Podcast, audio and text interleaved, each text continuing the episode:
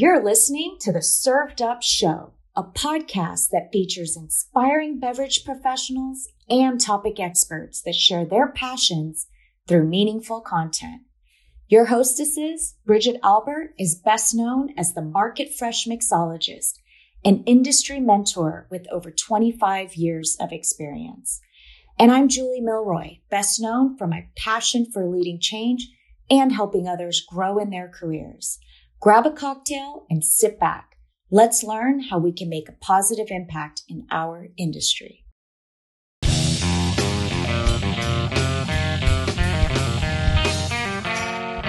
Hey, y'all, it's Bridget here. I am honored to have been in the company of Barkley Stuart, the EVP of Federal Government Affairs at Southern Glazers Wine and Spirits. Barclay was an open book in our conversation. We chatted all about his journey to his current role, which is incredibly unique, growing up in New York, raised by a feminist mother connected with change makers like Gloria Steinem in the women's right movement. He shared these early influences that really shaped his worldview and led him to where he is today. He also talks about his role at SGWS and how he is deeply passionate about diversity, equity, and inclusion in the beverage industry. And he talks a lot about his advocacy in this space and the importance of fostering inclusivity. So sit back, relax, grab yourself your favorite glass of wine, and enjoy the show. Barkley, welcome to Served Up. I am so happy to have you as a guest on today's show. Uh, it's great to be here. Thank you. I'm excited to be with you as well. Well, thank you. Can you share a bit about your background and professional journey that led you to your current role at SGWS? Sure. Um, it's all a question of how far back you want to go. Um, I would like to take it all the way back. You know, did you go to college, Barkley? Where did you go? Where did you grow up? You know, let's really learn a little bit about who you are. So I grew up in Greenwich Village in New York City, uh, and I am the son of an early feminist. And I mentioned that early on because it really does play a big role in what I've tried to do at, at Southern Glazers. I you know, I went to grade school and high school in New York City. I went off to uh, college in Rhode Island. Uh, I started a business uh, doing computer consulting. Uh, I met my wife, who is Ann Glazer, uh, the granddaughter of the Glazer founder, uh, Max Glazer. in 1984 on an airplane flying from New York to Dallas. and that's a story in and of itself and we lived quite happily in New York City. She's an artist and I was uh, doing the computer consulting thing and also helping to run a business my mother had started that uh, did uh, documentary production and teaching the use of video as a tool for social development. Um, but then uh, in the 90s, my father in law, Robert Glazer, who was the Glazer CEO at the time had a bad stroke. And my wife and I decided that we wanted to be closer to him and closer to my mother-in-law and closer to the business. So we packed up uh, and moved to Dallas with our two little kids. Uh, and I started working at uh, Glazers uh, in 1998. It's absolutely amazing. Can we talk about being raised by a feminist? What was that like for you? How did that influence yourself early on and today? You know, as I think I sort of alluded, it was uh, huge. It was, uh, it was, uh, I think I take a lot for granted, but growing up in Greenwich Village uh, at that stage in the women's movement, it was a relatively small group of people. And our house was kind of a, you know, revolving door for uh, Gloria Steinem and Bella Abzug and uh, Betty Friedan, and the, these were all my mother's friends, uh, and uh, it was a really interesting time. And and so, as part of that, um, my mother was was really adamant that uh, she was wasn't going to raise uh, a son who was a chauvinist, and I can remember her saying those exact words to me uh, from almost as early as I can remember. Barkley, I am not going to raise a chauvinist. Uh, and so one example of that that that sometimes I talk about is is my mother took me at age 15 to uh, the first United Nations Conference on Women, uh, which was held in Mexico City in 1975. Uh, so it was me and about 3,000 women uh, at this conference. Uh, and my mother was producing a, a, a documentary there uh, with global women uh, feminists, uh, and it, it, was another one of those kind of life changing experiences for me.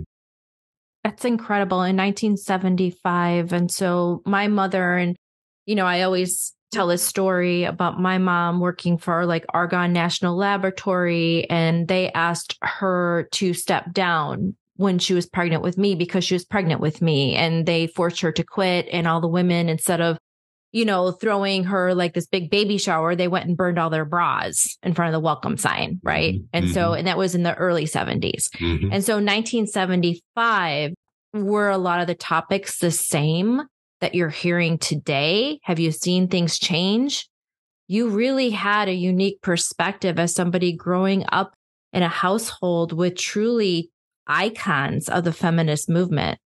Yeah, uh, you know, I mean, I, I, I don't know how to answer that concisely. I mean, I think a lot of the issues are the same, but things have changed too. Um, you know, what became really clear to me with the exposure that my mother gave me was that governments, businesses, not for profits, um, uh, churches all work better when there's balance of representation sitting around the table. Um, that's just as clear as day to me. Uh, it may not be to everybody, but, but that's something that is, is just an axiom to me. And so when I look at data that shows that, uh, businesses that are more diverse perform better, uh, and last longer and have happier shareholders, uh, I feel like that's my mission in the wine and spirits industry. Uh, and candidly, you know, there's a lot of opportunity within the wine and spirits industry. So it's, it's, you know, on the one hand, it's sort of easy target and, and, and any progress is huge. On the other hand, there's a lot of, um, you know, there's a lot of history and momentum that, that has to be broken down in order to be successful. Uh, more recently, uh, you know, just to kind of riff on what you've been asking me about. But more recently, I, I represented Glazers and then Southern Glazers to our the industry's national trade association, the Wine and Spirits Wholesalers of America.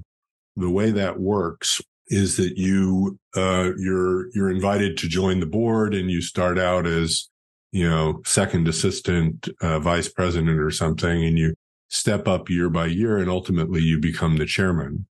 Uh, and in t- 2018, I was the chairman of the Wine and Spirits Wholesalers of America. Mm-hmm. And I made, you know, diversity and women's advancement my kind of call to action. Yeah. Uh, and it's funny because there's a, we're about to have an event where I'm supposed to help reflect on what's what's happened since then and, and what the challenges are coming up or how it is that we keep the, keep the ball rolling, keep the movement moving. You know, in the history of women's advancement, 2018 to 2024 isn't that long, but uh, it was pre Me Too movement. It was pre Harvey Weinstein and we Southern Glazers and we, the, you know, wine and spirits wholesalers in total have, have made significant progress in that period of time, just not nearly enough. Um, so, you know, how it is that we keep the eye on the ball, how we keep motivated, how we keep emphasis on it. I'm, I'm concerned by some of the conversations that are taking place around you know, DEI becoming a partisan issue or becoming political. Um, I, I don't see it that way. I see it as both a basic issue of justice and a basic issue of good business.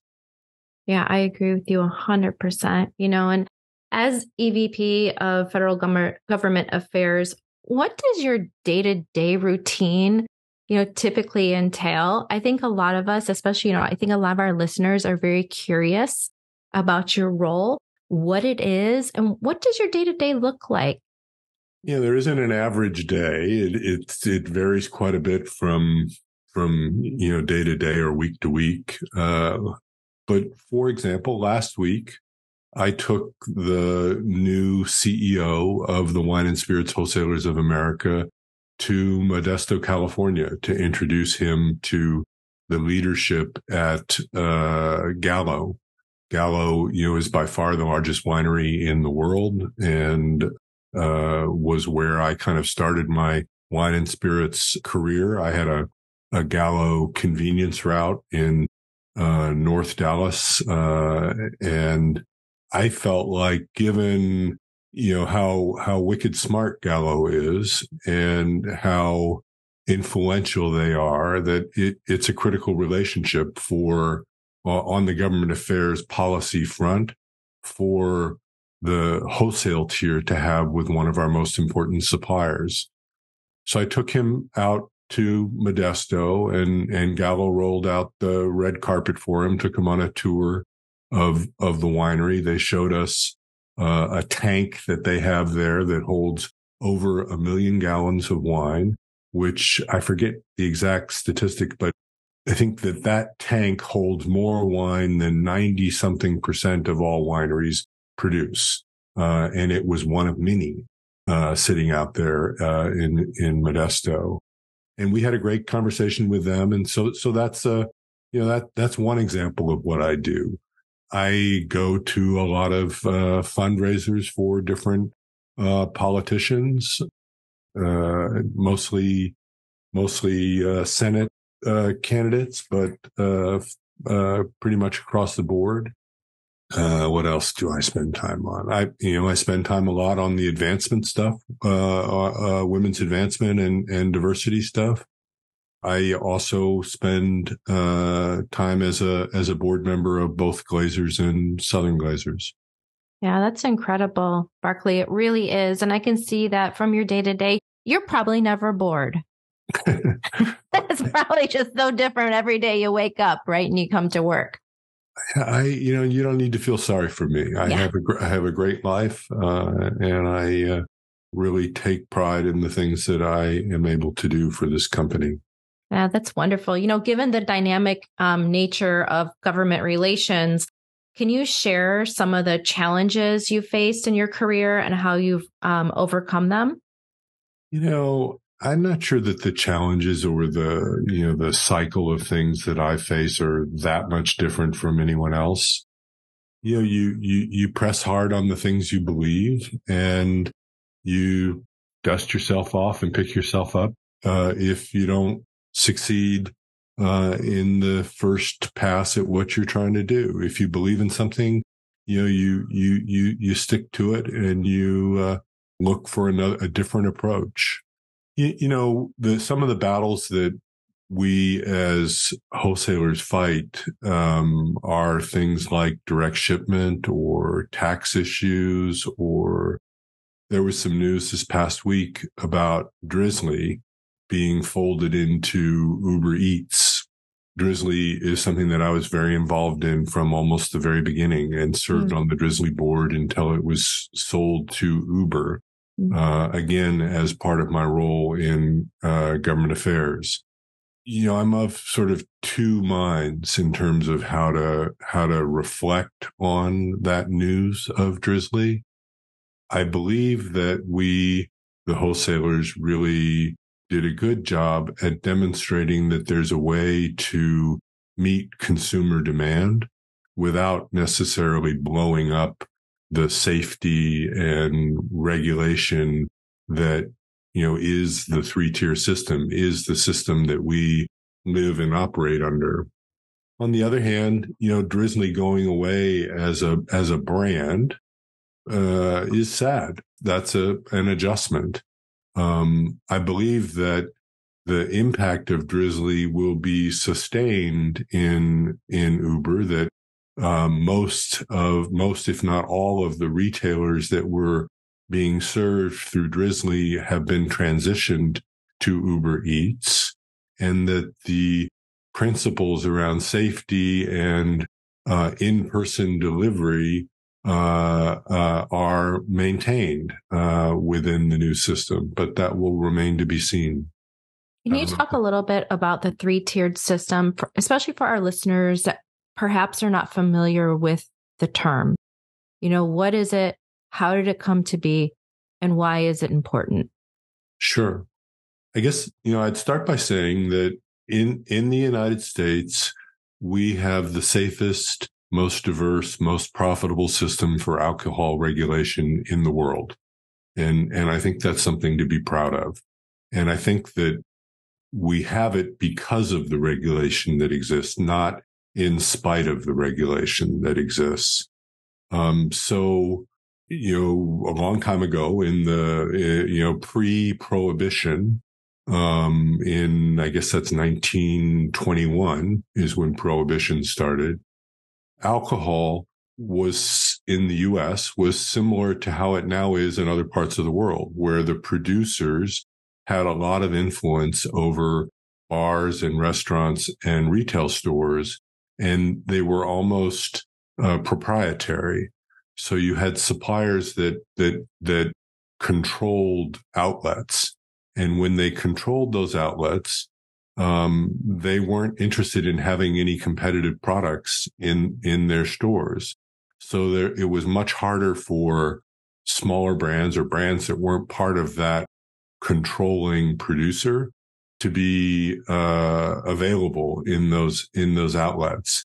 And there was much more over, there was much less emphasis on uh, overconsumption. Um, so uh, that's really what led to prohibition was that alcohol was being abused. Um, and repeal of prohibition was uh, an opportunity to do a reset on on what were our values as a country in terms of how alcohol should be treated. And the thinking that went into the repeal of prohibition was that alcohol was different from other products, that it, it was something that if used improperly could be detrimental to an individual and to therefore to society. Um, but that when uh, regulated properly, could be uh, an enhancer to to people's lifestyles. Um, so there was a system that was put in place called the three tier system, as, as as you called out, and the three tiers are producers, uh, wholesalers, us, and retailers. The regulations said that each state could, in effect, create their own system for regulation as long as there was separation between producer, wholesaler, and retailer, and that there wasn't cross ownership in order to prevent some of those uh, um, areas that created uh, less safety and more potential abuse um, pre uh, prohibition. It is very clear. I think our listeners will completely get it because basically, you know, before prohibition, folks, it was like the wild, wild west and it wasn't always safe and it wasn't regulated and you didn't know what you were drinking. And during prohibition, we had things like bathtub gin, you know, that was literally sometimes made in a bathtub, y'all, right? And it was poison. Yeah, so it, it seems, it seems like every it. other week you read about some sort of uh, tainted alcohol incident in some other country because yes. um, alcohol isn't taken as seriously as it is in the US. But I think it's also really important that in, and maybe not appreciated, but but the diversity of brands and and the the ability for a new brand to get into the market is you know much easier in the United States than it is in other parts of the world um, because the retailer is not is not beholden to a particular supplier. Uh, retailers welcome new products, mm-hmm. and that's not always the case. Yeah. Yeah. You're 100% correct. And also, you know, partnering with a house like, you know, Southern Glazers Wine and Spirits, there's so much support within our sales team and they're highly educated as well. You know, they want to know about the product. They want to really understand it. So when they, then when they go into um, their customer's place of business, they have that story of the brand to tell. 100%. Yeah. 100%. Which is absolutely amazing. You know, with the various stakeholders and really you kind of named them all through the three tiered system that are involved with day to day. How do you strike a balance you know, between the interests of the distributor and the regulatory requirements, you know, really ensuring the alignment and compliance? Uh, we we try to work really carefully with the regulators in in the various markets where we do business. Um, uh, it's a partnership. You know, uh, we we view our role as wholesalers as being the people that make alcohol safe. That's a great answer. It's it's a good one. All right, Barkley, very good. You know, for individuals that are really aspiring to enter a career in federal government affairs, do you have any advice really based on your own journey that you could give? You know, I think that it, you have to first really understand how business is conducted. So something that was really helpful for me was being a salesperson. Um, I think you need to understand and appreciate that you know wholesalers are dependent and and reliant on the partnership we have with our suppliers and we're dependent and reliant on the partnership we have with our retailers and that you know being in the middle can be um complicated at times but that that it's a critical role you know when we are the representative for alcohol in a state you know, we have a, a more important role in terms of the regulation. And so we end up working closely with the, the, for instance, in Texas with the TABC or in New York with the, uh, the liquor authority. Um, you know, those relationships become critical. You know, you've been with Southern Glazers, uh, or even with Glazers, now with Southern Glazers for a very long time. You know, what changes for the good have you seen in the beverage industry throughout your career? I guess I, I'd come back to the, you know, to the women's advancement piece. You, you know, I've been fortunate to be able to be an advocate for a lot of women as they have grown their careers in this industry. You have no idea how fulfilling that is, um, you know, and how, how gratifying that is, um, to be able to feel like you know, you've been able to watch people succeed, watch people grow and, and at the same time do something that's going to help the business.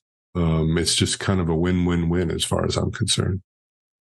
Yeah, I agree with you. It's been such a shift for women, for um, diverse people in general in our industry.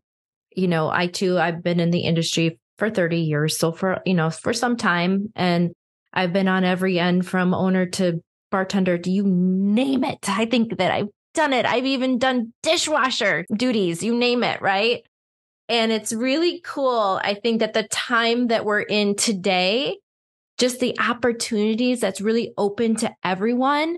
It's it's a beautiful time to be in the beverage industry, way better than it was back in the day. And and I come from a long line of females um, that were in the beverage industry as well. Barkley you know, my grandmother, Rosella, lived above a bar. She was kind of her mother's bar back. And then her mother's mother, they all owned a bar in Coal City, Illinois. And I always joke, you know, if you know where Coal City is, we are related, no doubt.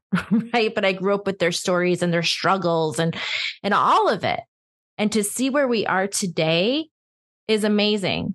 And I take great pride in working at Southern Glazers because they give um, females platforms and opportunities that you don't always see in other companies. It's truly in all my years at Southern, you know, it's it's beautiful to see all the different support. I Cindy Haas and I were talking recently, very recently.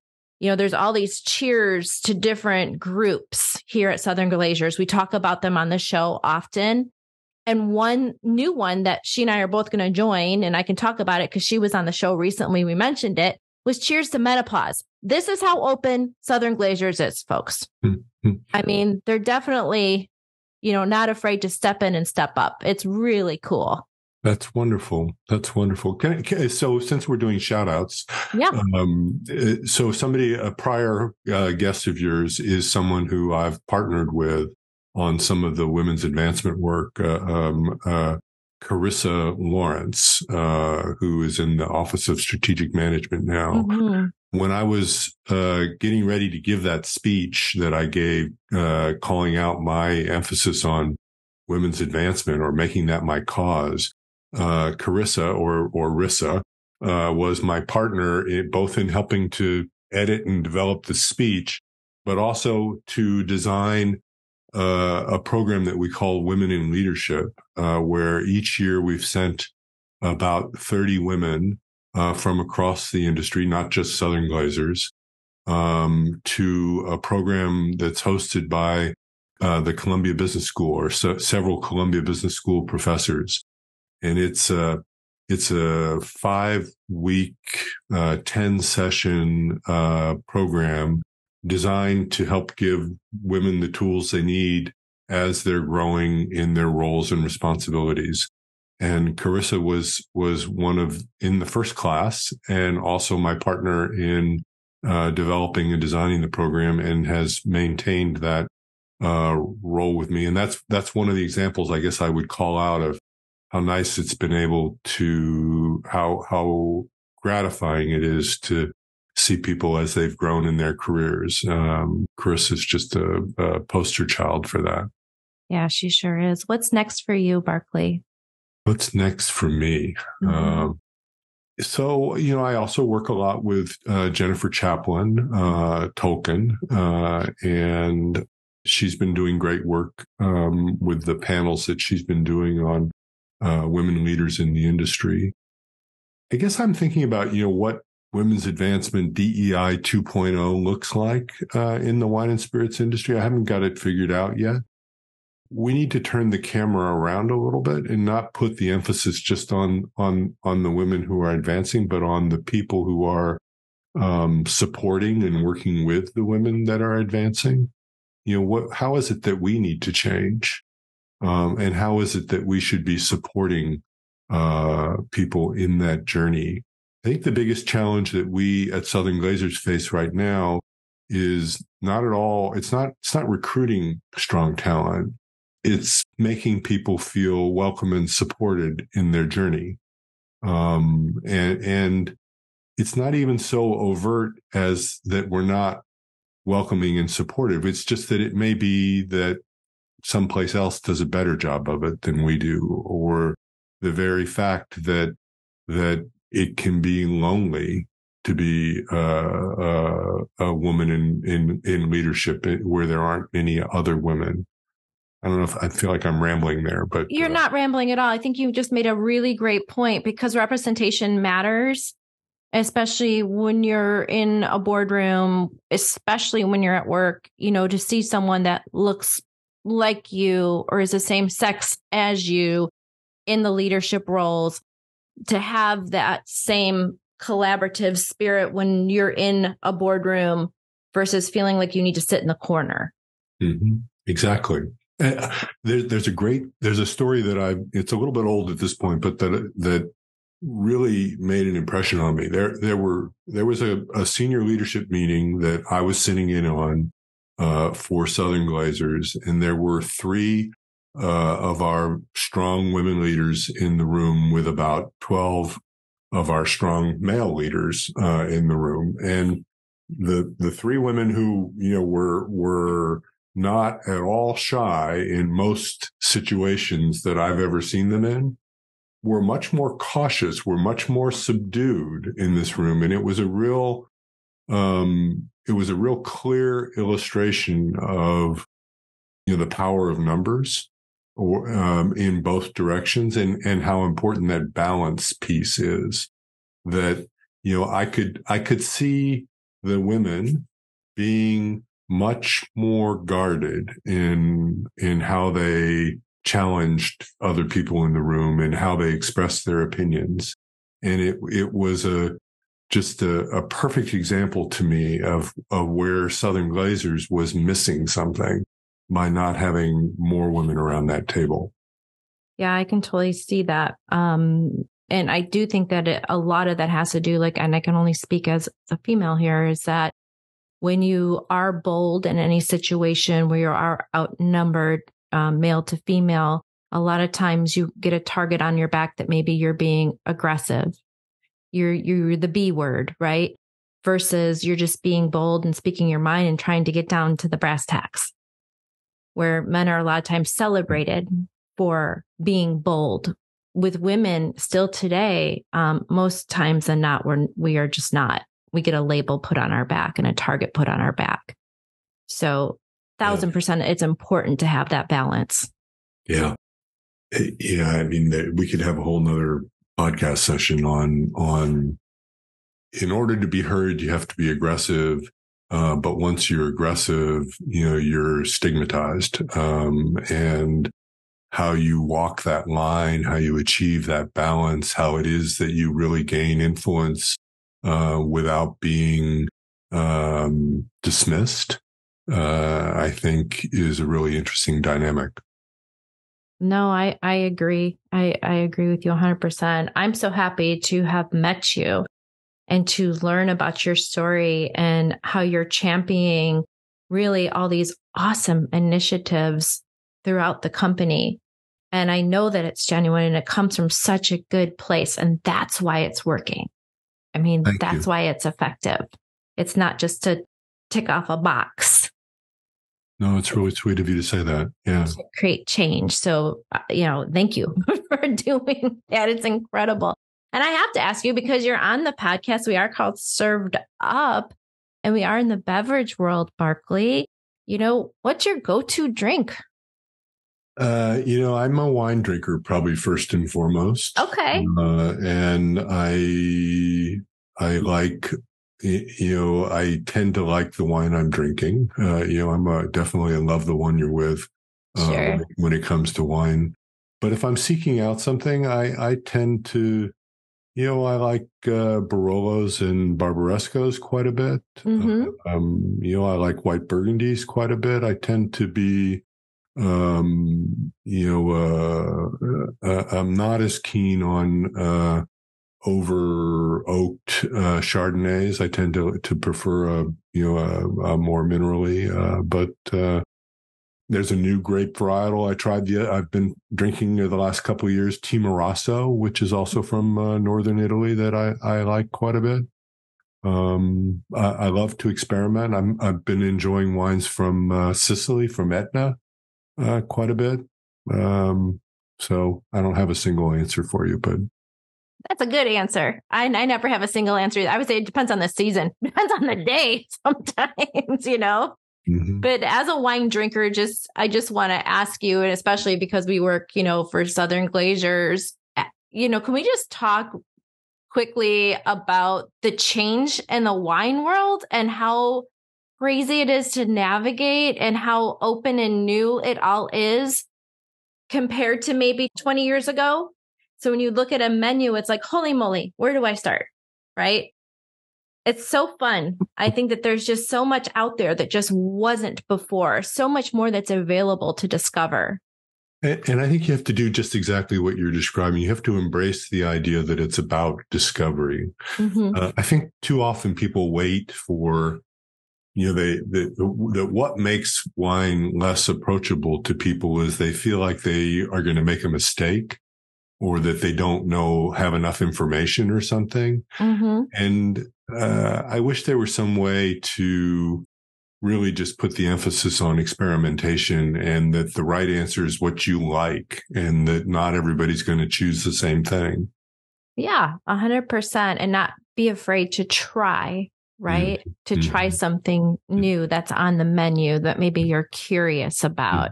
Mm-hmm. I think the wine world is terribly fun current day. I think it's, I think it's why the uh, why the on premise is so vital in terms of the industry is that you know you can have a server or a sommelier or or or someone who can share their experience, and that's a way of of learning of trying something that you might not have tried otherwise.